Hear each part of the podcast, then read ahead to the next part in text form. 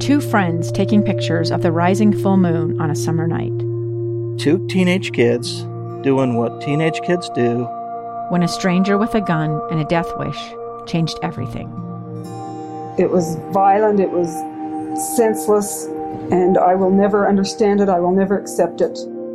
I'm Amy Donaldson, and unfortunately, we're all too familiar with stories about how violence shatters lives.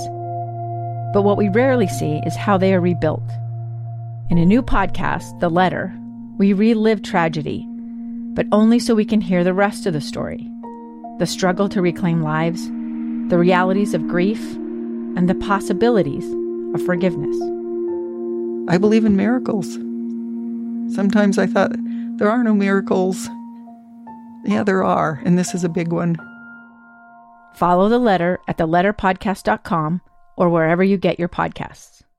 Inside Sources. Inside Sources. Inside Sources. Where KSL offers Utah deeper insights on the news. Host Boyd Matheson divides rage from reason and elevates the conversation on issues crucial to our community. On KSL News Radio 102.7 FM and 1160 AM. Over the last couple of days, President Biden's latest budget proposal has been getting a lot of media attention and praise from Democrats, outcries from the GOP pop, uh, opposition. But the big question is, will his budget actually impact policy at all, or is this just a political exercise? Uh, J- Jonathan Bydlak has a new piece arguing that budgets, especially presidential ones, uh, aren't really what they used to be and uh, are uh, a little different than uh, what they used to be. Uh, Jonathan's the director of the governance program at the R Street Institute. He joins us on the line now. Jonathan, thanks for jumping on. Yeah, thanks for having me. Uh, so let's let's start with uh, the real simple question: Does this matter, or is this just an exercise in futility? well, I mean, look, I mean, first of all, I mean, uh, budgets are important, right? I mean, you should have a blueprint for uh, what you want to spend and why you want to spend it and where that money's going to come from. But, you know, in our in our government, I mean, budgets are non-binding. So, you know, we we pay a lot of attention to, you know, President Biden puts out his his budget, but it has no real policy significance other than as a document that conveys largely what we already know, which is that, you know, the administration wants to spend a lot of money on a number of things and so, you know, it's, it's helpful, I suppose, to have that, have that blueprint. But the reality is that the history of presidential budgets is such that, you know, they put them out and, uh, you know, they're quickly, quickly forgotten a week or two later. So, uh, you know, I suspect that the same thing, uh, same thing will happen with this one as, as we've seen uh, happen so many times in the past. Yeah. And, and really, it seems to me, especially in like a midterm election year, that the, uh, the budget is, as you said, is really a list of priorities and values, the thing the, the president wants to hit. And they also tend to kind of frame where they think the political debate should be. Uh, but the actual uh, hard work and heavy lifting has to be done by Congress. Well, that's just it. I mean, I mean, look, Congress controls the power of the purse. So, you know, what we decide to spend on ultimately comes down to comes down to Congress and and you know comes down to the appropriation committee specifically. And so, you know, we can have all of these conversations, and, and obviously, I mean, you know, again, the budget or or other legislation that's passed, you know, p- can put pressure on on increasing spending in in certain areas. So, you know, I don't mean to dismiss it from sort of a, a bully pulpit standpoint, but in terms of having any sort of practical, uh, you know, policy impact, I mean, that again really comes down to what what does Congress want to spend on? Yeah, and uh, I, obviously we've been in this pattern for years now in terms of what actually happens, and of course Congress hasn't even been doing their job when it comes to actually approving a budget, going through committee, having the appropriations bill, all twelve of them being voted on independently. Uh, we've kind of gotten this continuing resolution mode, uh, and so what is it that we we actually learned from a, a, president's budget, and what did we learn from President Biden as he rolled uh, his budget out uh, just in the last two days?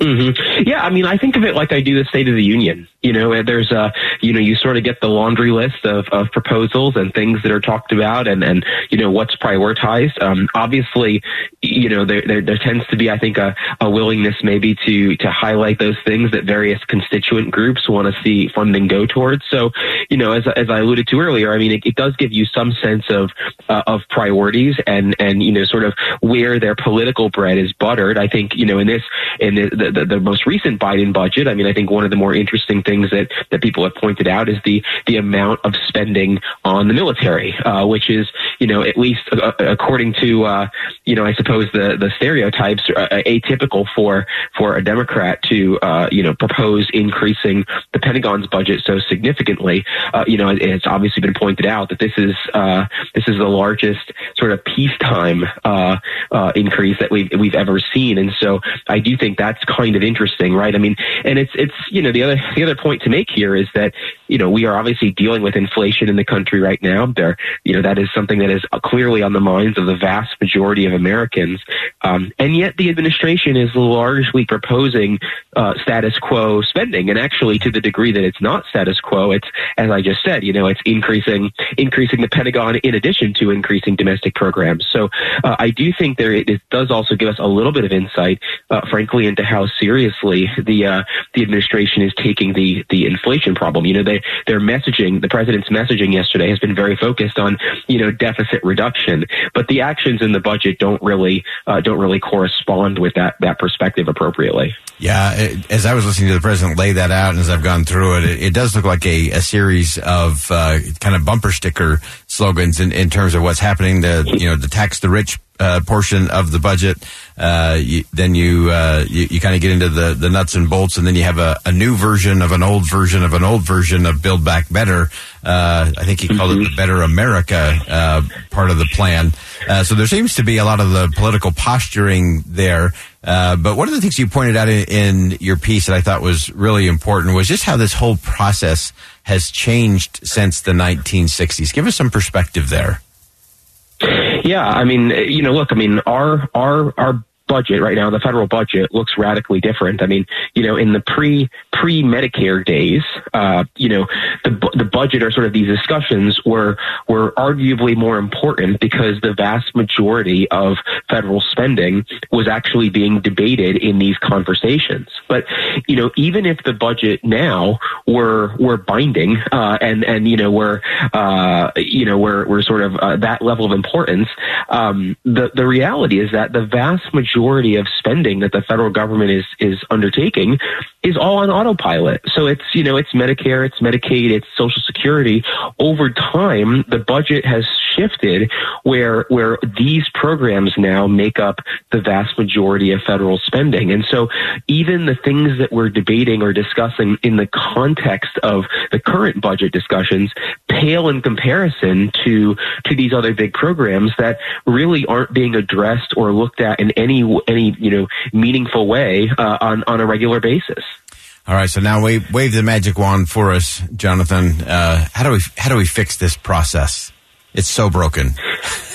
Uh, it's you know I mean look I mean I think to some degree we have to go and uh, and acknowledge that you know the historical process of regular order probably isn't going to come back. Uh, you know we're, we're, obviously we've uh, we've been engaging in these sort of continuing resolutions and omnibus packages and what have you for a long time that that kind of is the new normal. And so you know to some degree I think I think we do need to we do need to adjust those expectations. But you know look I mean there there are proposals that have been put forth to to change the budgetary process. Uh, you know there was a bill that was uh, in the last Congress that was bipartisan. Senator Whitehouse, a Democrat, uh, actually endorsed the legislation, and so uh, and had his name on it, NZ Whitehouse. And so, you know, there are there have been some serious attempts by people from both sides to come together and say what are reforms that we can make, or where there would be some level of bipartisan agreement. The challenge is that there may be some level of bipartisan agreement, but that doesn't mean that leadership in either party really wants to take it up. And so that's essentially where we find ourselves right now. Yeah, it, it is that leadership problem. You get the uh, the four person uh, firm there of uh, McConnell and uh, Schumer and uh, Pelosi and McCarthy, and uh, they all get in the room and uh, they have a very different discussion from a lot of what the members are having there when it relates to a lot of those uh, spending issues. Uh, Jonathan Bydlak, director of the governance program at the R Street Institute. Jonathan, thanks for weighing in today. You bet. Thanks for having me. We're step aside for a quick commercial break. We've been talking a lot about Women's History Month and what it is to empower, coach, and mentor. Michaela Kreutzkamp is going to join us coming up next. Talk about an organization that's empowering women in the film and photography space. Uh, coming up next. Stay with us. Two years ago, Americans watched in horror as a crisis unfolded at the Kabul airport. There's desperation and anguish More than 80,000 Afghans have since arrived in America, but this story is still unfolding. I'm Andrea Martin. In my new podcast, Stranger Becomes Neighbor, we'll find out what happens to these new arrivals in our communities. Who would help our newest neighbors? Follow us at kslpodcast.com, Apple Podcasts, or anywhere else you listen.